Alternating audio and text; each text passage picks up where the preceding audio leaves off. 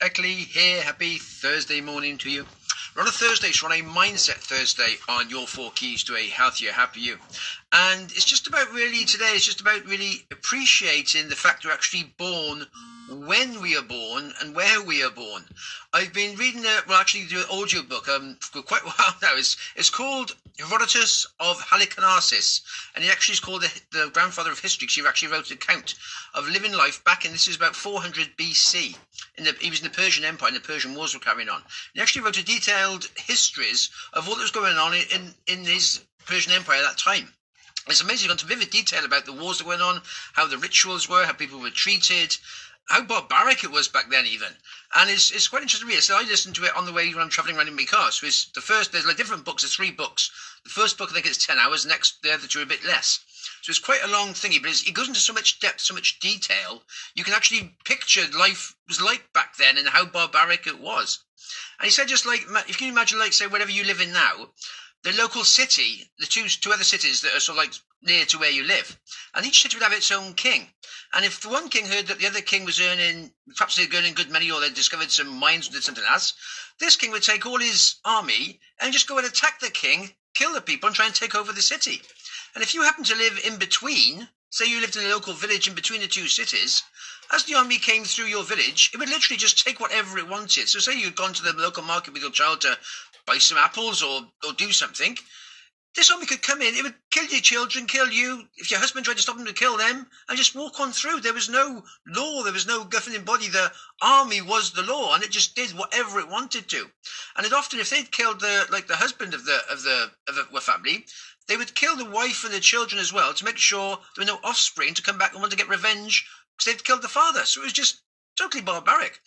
And this, it goes into depth on different tribes, different rituals, what happened, and just, it's amazing how people used to live. This was only really about 2,000 years ago. How people lived totally different and how barbaric, and that was just the norm. That was what you expected. If you heard of a, a big army coming through, you just ran and hid. You didn't try and fight it because you'd be, you'd be killed, your family would be killed. So it makes you appreciate how we're evolving as society and where we are today.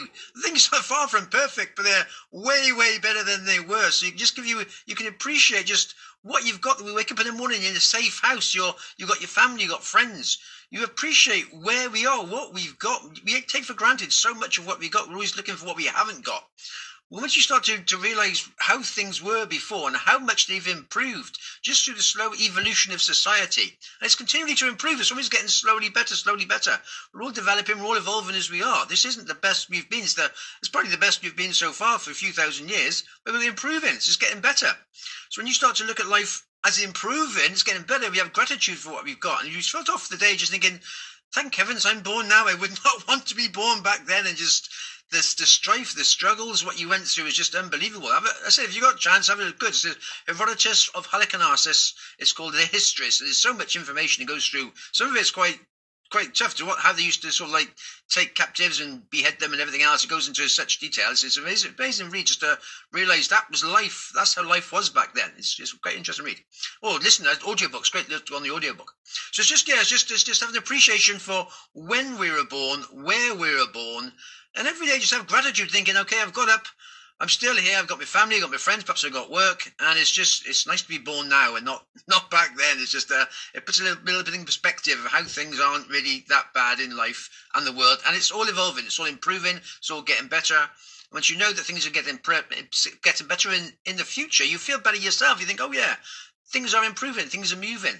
And you, and don't feel quite so bad. You don't feel quite so negative about things when you can see the future is brighter than the past. So it's happy days. I guess have yourself a good one today. All the best for now.